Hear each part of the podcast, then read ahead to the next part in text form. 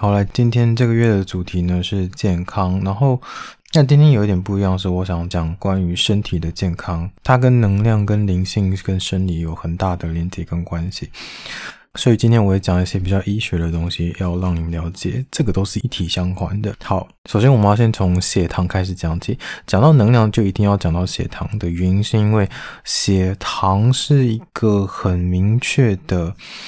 能量指标，你当下的能量指标，我们的能量最一开始从哪里来？从血糖而来。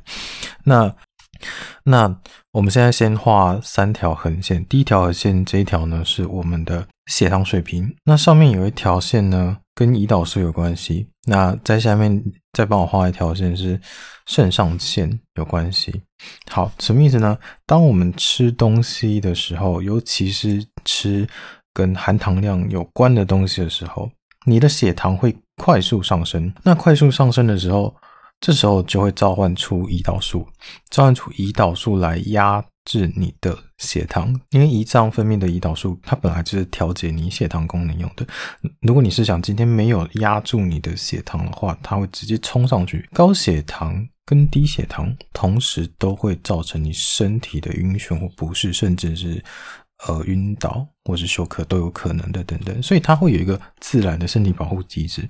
那这个自然身体保护机制是在你每一次吃东西的时候就会诞生的哦。那胰岛素当它往下压制你的血糖的时候，就会造成一个现象是：你上升的多快，你降的都有多快。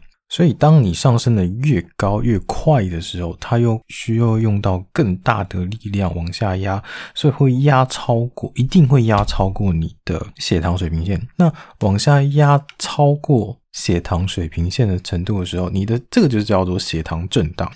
血糖震荡到到比较低血糖的时候，大家应该都知道，低血糖都会有那种手抖、冒汗的那种情况。那那个情况呢，这时候。你就会开始分泌肾上腺，然后它就会跟着分泌皮质醇。那分泌肾上腺跟皮质醇，这时候就要把你的血糖撑住，然后往上抬。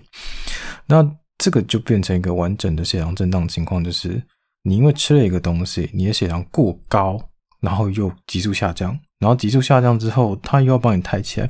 这时候你的胰脏跟跟呃肾上腺，它们的工作量其实是很大的，但重点是胰脏跟肾上腺，他们本来的工作不止这一个，所以你不断在让他们的工作量增加的情况下，你的血糖震荡不断这么大的情况下，你就很容易会很累，然后身体不舒服，然后你的血糖平稳线就会有可能越来越高，有可能越来越低。那为什么要从这边开始讲？是因为你有没有发现？当我们人吃多东西的时候，你会昏昏欲睡，尤其是高碳水化合物的时候，你更容易昏昏欲睡。然后就是肚子会撑着，其实不太舒服嘛。那这个情况下，你是没有太多力气跟能量去思考、去工作的。然后你说啊，吃饱饭反正就这样，反正就会堵着啊，然后就是消化休息一下啊。可是你如果今天吃的东西，你吃的量，它不会让你造成过大的血糖震荡的时候，其实不会。你只要吃适当的东西，然后造成你血糖不会过于震荡的时候，就不会。因为我们刚刚说，你血糖上去了多快，下来就多快。所以有没有一个另外办法，是你血糖是缓缓上去的，那你的血糖也缓缓下来。那这样子，它不会因为过大的振幅，就不会伤害到你的胰脏跟肾上腺。那不会伤害你的胰脏跟肾上腺，还有另外一个好处是。我们刚刚说，下面这条线，如果你超过了这条线，它会用肾上腺的皮质醇来撑住你，对不对？可是你今天如果没有超过那一条线，它上升以上升你血糖的激素叫 glucagon，嗯，台湾翻译叫升糖素。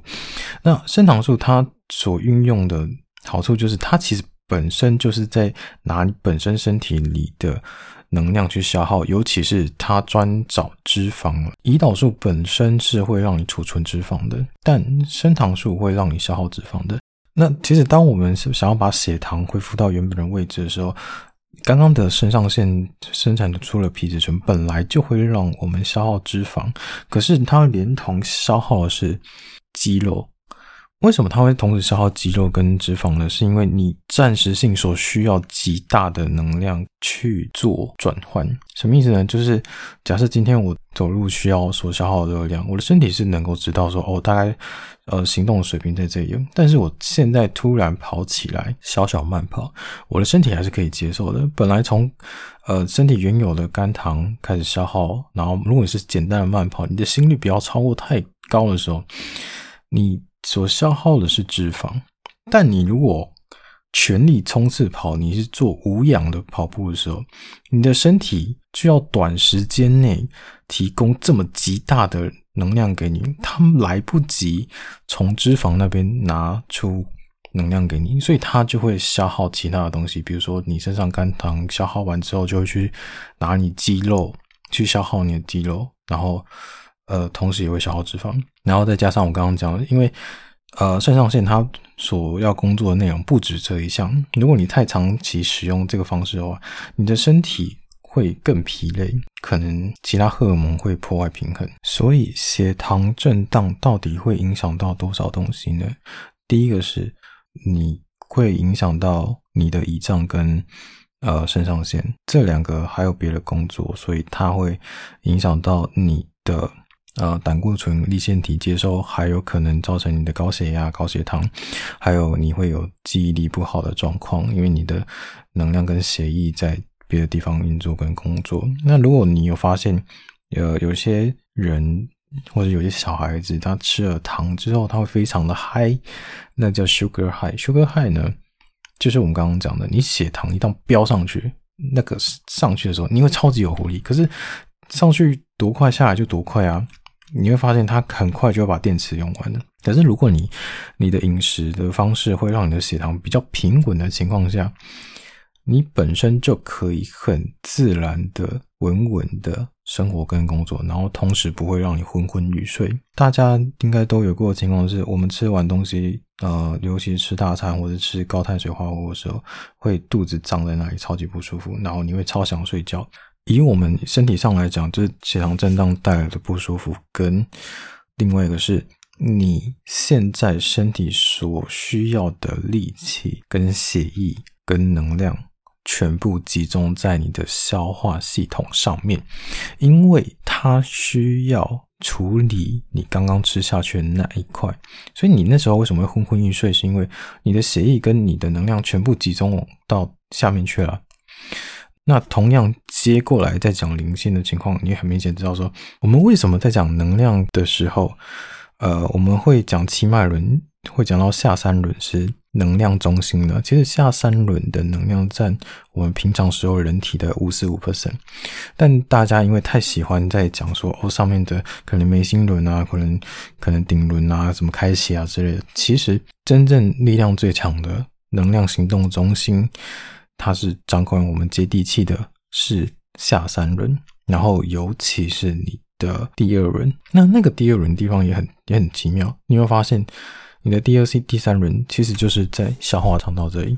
那在医学上也有另外一个讲法是，你的肠胃、你的消化道是第二个大脑。其实你有没有发现，你吃下去的任何东西产生的变化，产生的身体的任何反应，很明显。你吃什么东西，你的身体就会产生什么变化。比如说，你很很爱困，或是你觉得吃的很开心，或是你觉得哦吃了这个很爽，但是就是就有点像喝酒，觉得理智上在某个程度上会很爽，但是呃后期之后会很疲倦，然后会脱水，怎么之类的。你有没有发现这边影响的比我们大脑的影响的更直接？在身体上来说，一定是这样。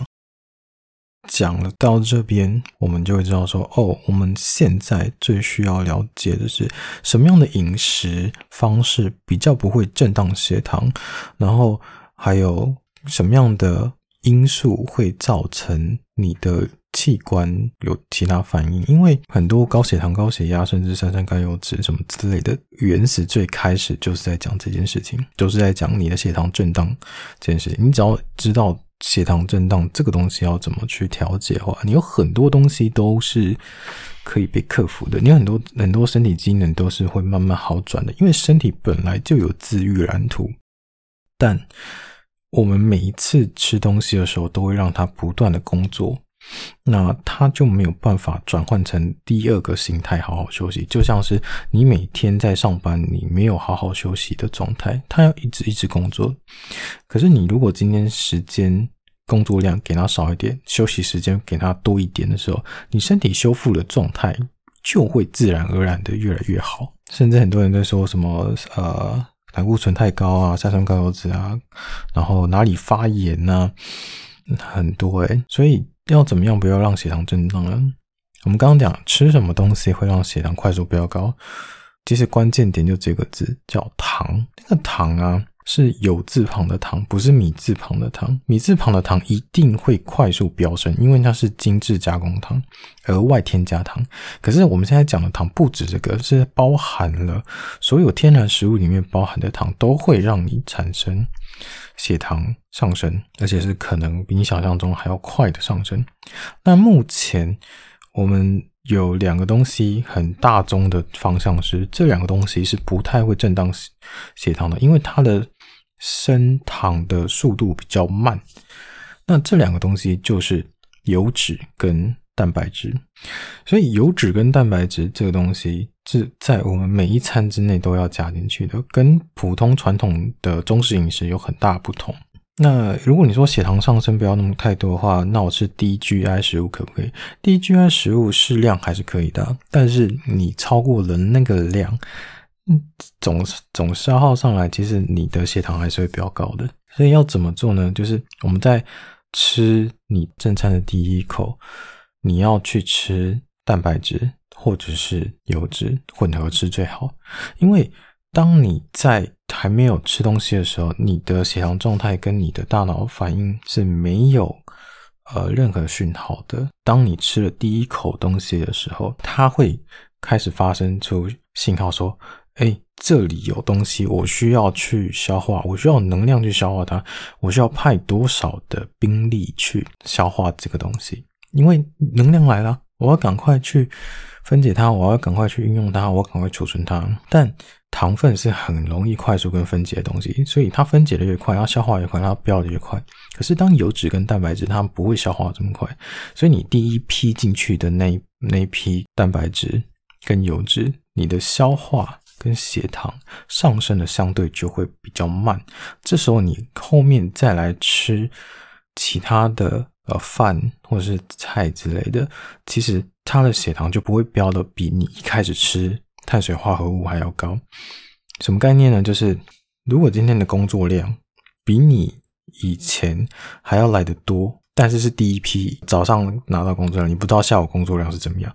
你早上拿到第一批工作量的时候，你就哇，怎么这么多啊？我现在要调同事来帮忙把这一批工作量结掉，因为我不知道下午还会不会有更多，所以他这时候就会调动更多的力量来消化这个东西，来处理这个事情。可是他为了要调动这个东西，他就会打破原来的平衡。你要想，其实每一个人工作都有自己的岗位的，他因为要帮你消化这东西，所以他可能把其他的工作先耽搁掉了，然后把你这个东西先处理掉、消化掉。可是，如果可是到了下午，他才发现说，诶，好像没有这么多的工作量啊，还是跟以前一样，只是早上来的比较大量，一次过来而已啊。那那个你的同事就会，好吧，没工作我就回去喽。我回去的时候，你的这个单位工作效率迅速往下，这时候就会让让你的血糖往下的概念。可是，如果今天你吃的是油脂跟蛋白质，它这种可以比较呃比较消化时间比较长的，然后它本身也没有带太多的含糖量的时候，它的概念就像是我今天的工作，虽然工作量是一模一样的，但它给你的方式是固定分配给你，就是呃可能早上给你一半，下午再给你一半的这种情况下，你会发现。你还是做得完的，但你不会因为担心说，诶，我会不会因为这种情况下，我需要去叫别人来帮忙吗？因为我不知道后面的工作量怎么样，不太，他不太需要，因为他这样顺顺的做，顺顺的做就好了，所以他一个人就可以完成这个工作了。血糖上去跟下来反而变得比较平稳。比喻的话可以这样讲，当你的血糖平稳的时候，你的身体的机制跟能那个呃荷尔蒙平衡等等的，其实都很自然的平稳的运作。平稳运作的情况下，你的很多东西，其他的细胞、其他工作人员、其他单位的人，就会去做他其他的工作，然后会有更多能量跟时间去做修复你的身体等等的，都有可能。好，那血糖震荡一定跟肥胖有关系。有人说呼吸都会胖，喝水都会胖。老实讲，这个东西是有可能的，但有点讲太超过。但他真的是吃随便吃一点点东西都会胖，是因为当我们血糖上去的时候，会急速下来。急速下来的时候，你会超级不舒服，然后会很饿。一样，你想象那个血糖震荡的的状况，就是。胰岛素跟肾上腺这两个东西，每一个人因为体质的不一样，所以有的人会先把胰岛素给搞坏，胰岛素受伤。那有的人是肾上腺受伤。好，我们现在讲胰岛素提前受伤的情况下会怎样？是那因为血糖上升的时候，胰岛素已经有受伤的情况下，所以它不能很快、很很精准的把你的血糖往下压，所以它压不下去。它压不下去的时候，你的肾上腺还是会继续工作，会帮你稍微撑着。可是因为压不下去，变成是你的血糖变高了。你的血糖变高的情况下，你的整个血糖的基准线会拉高。当你血糖一拉高，你身体储存脂肪的能力就会越来越高。因为我们刚刚讲，胰岛素会储存我们的脂肪。好，那这种情况下，胰岛素。一旦分泌的过高过头的时候，还会产生另外一个东西叫胰岛素阻抗。胰岛素阻抗就是我这边能量很多，我要给大家，我一定要给大家，让你能够足足足够生活啊，等等的。可是你其他的器官，每一个器官它其实都会有一点点呃胰岛素接收器。那胰岛素阻抗就是我不需要这么多能量，你给我这么多干嘛？然后它就会产生一些胰岛素阻抗。可是。你的胰岛素只是想说，哦，我还没有给到你啊，我继续给你，继续给你，所以就会造成更多的能量脂肪去堆积。好，那第二个情况是，所以这种人他到后期就变成是你他的水血糖水平线会越来越高，越来越高，高到后来就变成是你还不需要吃太多东西，你稍微吃个很简单的东西，就可能让你的血糖飙上去。那你血糖飙那么高，你真的马上就储存脂肪了，所以吃什么就一定会存下来。所以这时候你是不是就很容易什么？我们常讲呼吸就会胖，喝水就会胖那种感觉了。好，那第二种就是我不知道你们身边有没有一种人是他很瘦，但是他饮料喝很甜，还有可能喝全糖。我有看过蛮蛮多我那种很瘦的朋友，就是他真的瘦到嗯。不是说没有肌肉，但他真的瘦到就是他是天生瘦子吧？但他会吃很甜，然后他也吃的没有很健康。那为什么会这么瘦嘞？是因为我们刚刚讲，如果胰岛素跟肾上腺如果比较胖的情况下，是胰岛素先受伤了。但如果另外一个人的体质是他的肾上腺比较弱，他的肾上腺先受伤的情况下，就变成是你一吃东西下去，你的血糖一上去呢，你的胰岛素压了下来的，可以的。好，压了下来之后，它要往上抬，抬不起来，抬不够力，所以它的血糖水平线会越拉越低，越拉越低的情况下，就变成是，它每次血糖一震荡，它跟你一样会不舒服哦，可是它消耗的是肌肉，呃，它消耗的是肌肉跟脂肪，因为它不够力，它需要更多的的力量。它需要更多的的能量来源去消耗这东西。那我们刚刚是不是有讲说，你如果今天只是要消耗脂肪的话，造化升糖素就可以了。可是你今天如果需要更大的能量，它需要肾上腺需要的东西是脂肪跟肌肉去做分解，才有能量去提升你的血糖。可是它的力量不够，它会一直消耗你的肌肉跟消耗你的脂肪，所以那种人不管怎么样。他吃越不健康，他吃越多，他还是会很瘦。但你们两个所发生的事情是一模一样的，都是因为血糖震荡。然后一个人是胰岛素比较容易受伤，一个是肾上腺比较容易受伤，就看体质了。所以天生瘦子的人不要去，呃，所以有人天生瘦，不要去羡慕他，因为他可能是因为跟你一样问题，只是他是某一个器官。比较弱而已。好，所以我们刚刚说要先吃油脂跟蛋白质第一口开始，然后后面再吃别的东西。那呃，记得你的碳水化合物尽量还是要再减少到二十趴左右。那个医师给的建议是四比四比二。呃，还有另外一个宋彦仁医师推荐的是二比一比一，是什么意思呢？四比四比二是四的蔬菜量，四的蛋白质，然后二的碳水化合物。然后松叶仁医师推出来的是二一一餐盘。那二一一餐盘跟这概念很接近的，就是二二是一半的量都是蔬菜，百分之五十都是蔬菜。一比一就是四分之一是蛋白质，四分之一是碳水化合物。那你们有没有发现，他们的碳水化合物几乎都减少了？那尤其是增加了更多的蔬菜跟蛋白质量。好，这种饮食方式就会变成是你吃了很大量的东西，但是你的血糖还是够平稳的。但前提就是你的呃蛋白质要先吃第一口。你同样的东西吃饭顺序不一样，就造成很大的不同。是就是从这里而来的，从血糖震荡而来的。比较好的吃饭顺序是这样：水。垫底，然后肉开始，菜饭果水肉菜饭果这样。好，不过有一个情况是，我们人还是需要生活，所以不一定要分开吃干净才吃完。几个关键重点抓好就好，就是呃，蛋白质跟油脂要先吃第一口。我当通常都会前大概五口吃吃一下，然后稍微停个一分钟，等等让它消化一下，之后嘞就可以去吃别的东西了。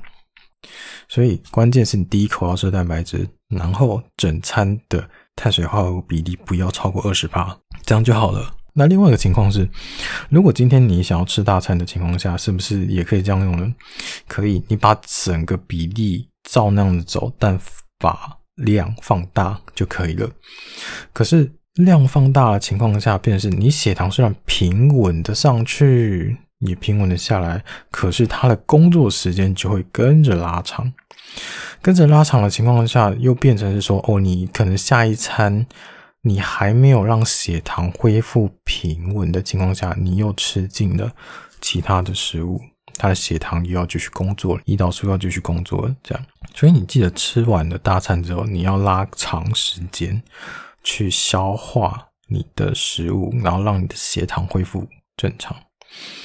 嗯，我们前面讲说蛋白质啊，看油脂对不对？第一口嘛，那有的人会说，那我喝用喝的行不行？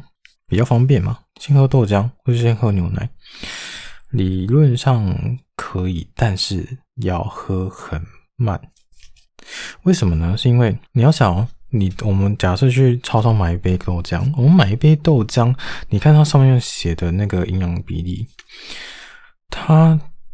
就算蛋白质比较高好了，它还是有碳水化合物，但蛋白质本身也会产生升糖指数，所以会造成什么情况呢？短时间内吃进大量的蛋白质，短时间内吃进大量的，虽然比例没有很高的糖，同样是十克的糖，短时间内去一口气几秒内吃掉它。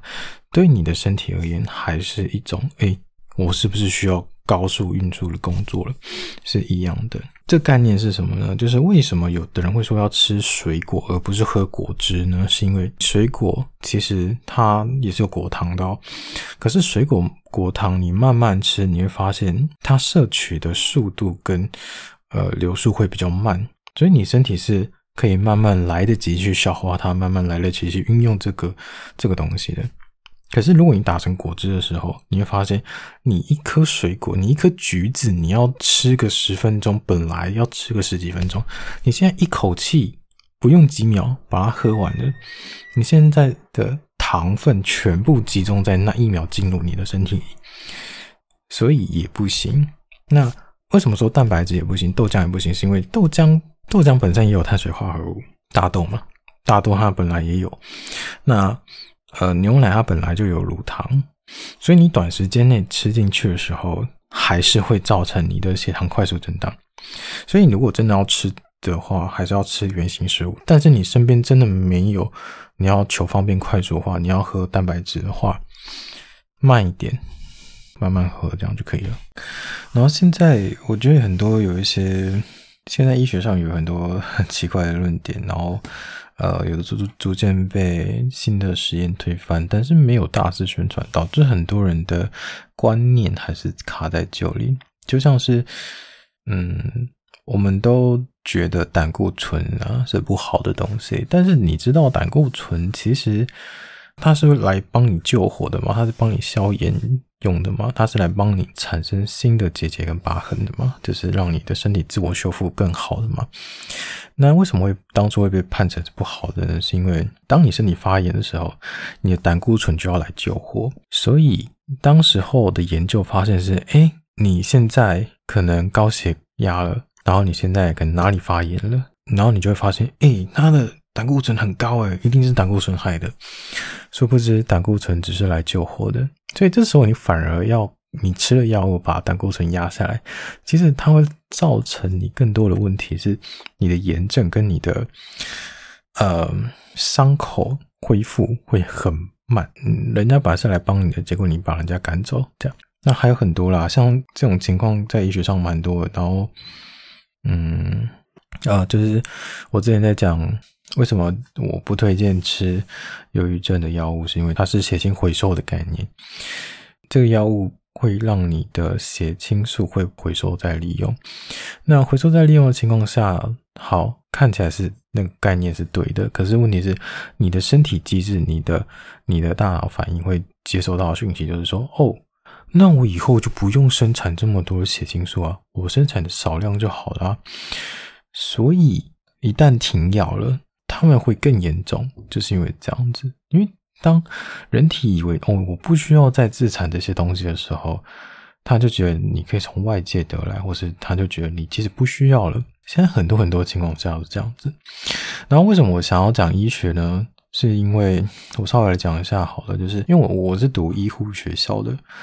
虽然不是护理专科，但是跟他们走得蛮近的，所以我也我们也会去读一些呃医护的书啊，我们也看了一些解剖学的书，也有考有有上过一些解剖学课啊，对。然后我自己因为在这个科系的关系，所以我当兵的时候也是在也是当医护兵，虽然也是抬抬病患那些干嘛什么的，但是可能因为我们那时候的风气的关系吧，我们那时候的区队长呃很认真，他想要往上考。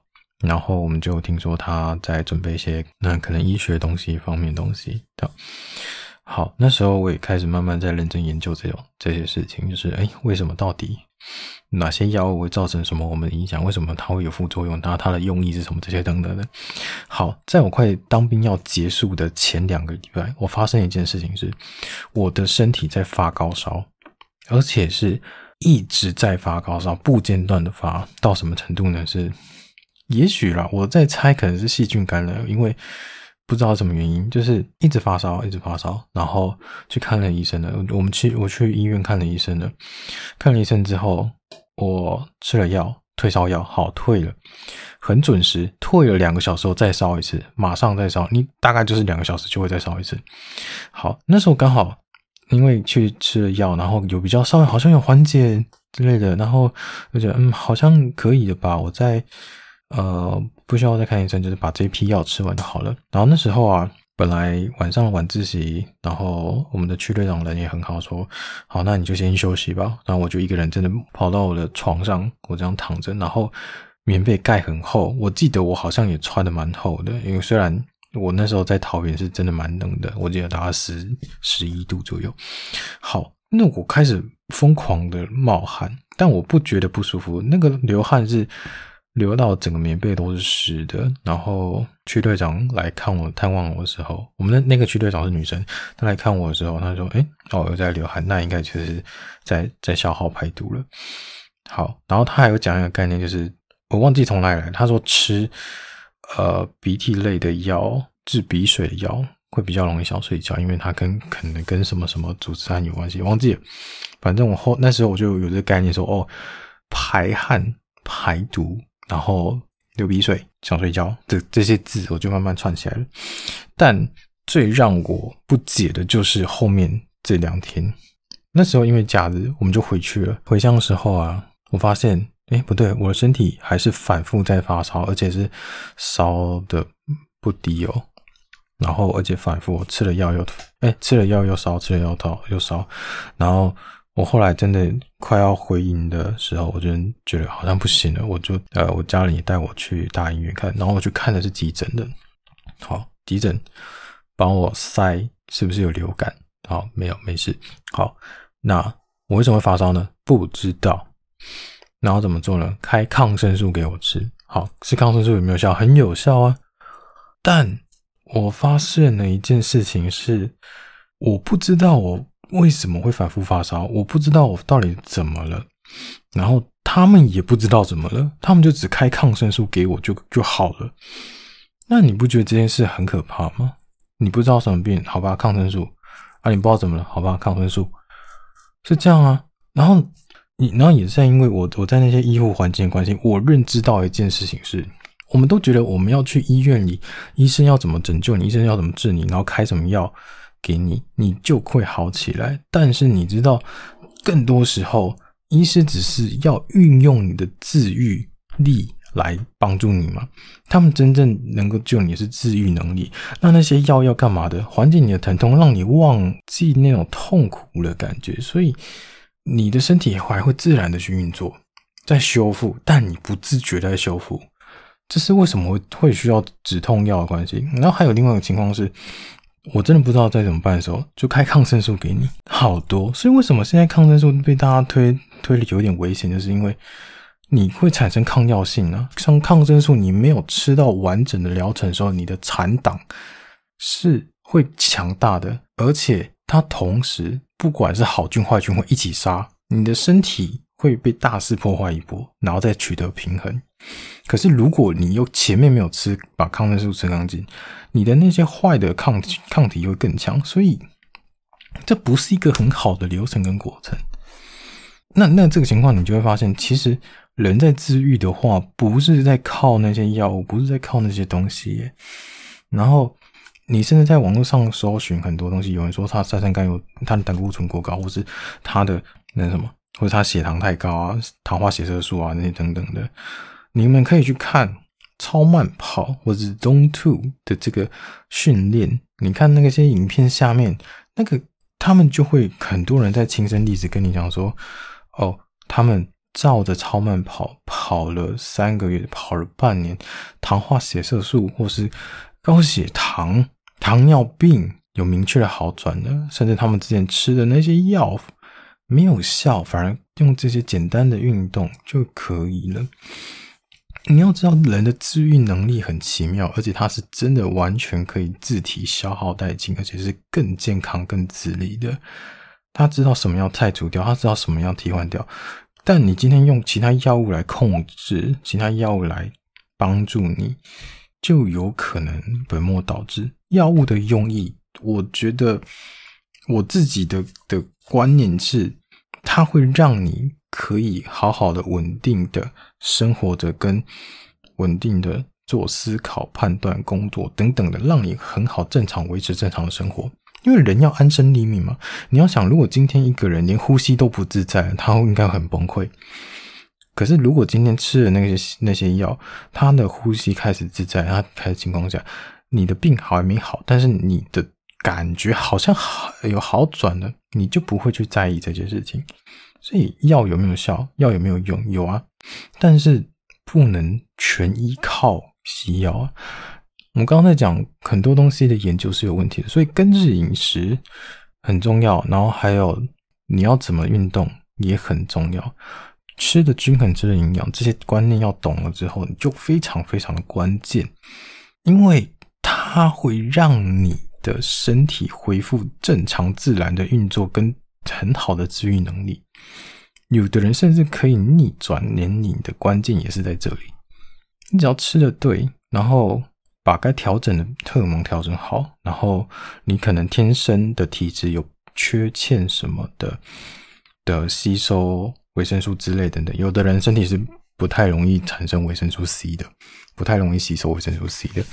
那那额外补充的那种等等，你只要调节好了，其实你的身体有出现其他问题，它自动帮你。调整好的，这就是免疫力跟治愈能力最强大的地方。我经历过那几次，我真的知道什么叫做，就算是西医，他们靠的还是治愈能力跟那个免疫力。所以讲到来，那我们的人啊，将将近七成是水分嘛，大家知道这件事吗？好，水分其实也要可以讲是水对我们人体有很大的关系，是水。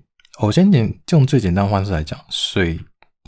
你减肥的概念去思考，水能填饱肚子、占位置，这是一件事情。